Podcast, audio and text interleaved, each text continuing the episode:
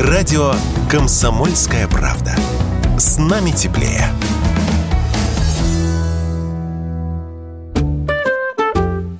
За вашими личными тратами следите не только вы и налоговая служба. Обезличенные данные по чекам в магазинах и других заведениях собирает портал Чек Индекс и анализирует, как изменились расходы нас, россиян, на те или иные категории товаров. И вот, по свежим данным от сервиса, стало известно, что в ресторанах и барах в первой половине этого месяца мы стали тратить на четверть меньше. Это если сравнивать с тем же периодом прошлого года. Значит ли это, что рестораторы стали меньше зарабатывать? Скорее всего, да, но не факт. Во всяком случае, сами они своими финансовыми итогами делиться с кем попало не спешат, объяснил радио КП Дмитрий Алексеев, ресторанный критик и основатель путеводителя Tastes of. А вы по попробуйте позвонить, вот, например, к Аркадию Новикову или Майзон Делос и спросите у них цифры, вот у бухгалтера.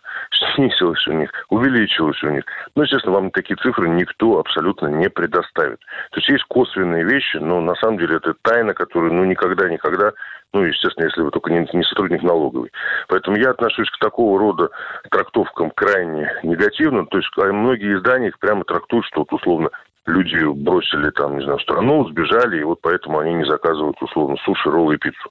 И хотя точные цифры потерь в ресторанной сфере назвать сложно, сам тренд на падение спроса на лицо, добавляет эксперт, просто в силу текущей новостной повестки. Необязательные траты, в том числе расходы на развлечения, в периоды кризисов традиционно ужимаются.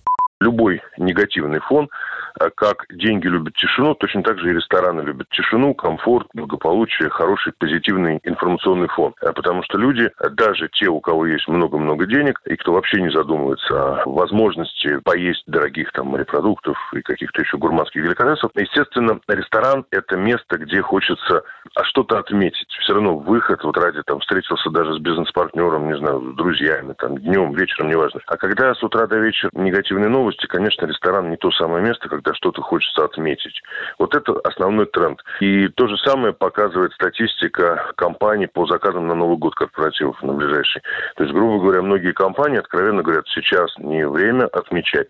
В Чек-индекс также рассказали о средних чеках в ресторанах по разным регионам страны. В Москве и Подмосковье цифра составила почти 2000 рублей, в Питере около полутора тысяч, на Камчатке 1300, в Костромской области 1200, во Владимирской 1100. Василий Кондрашов, Радио КП.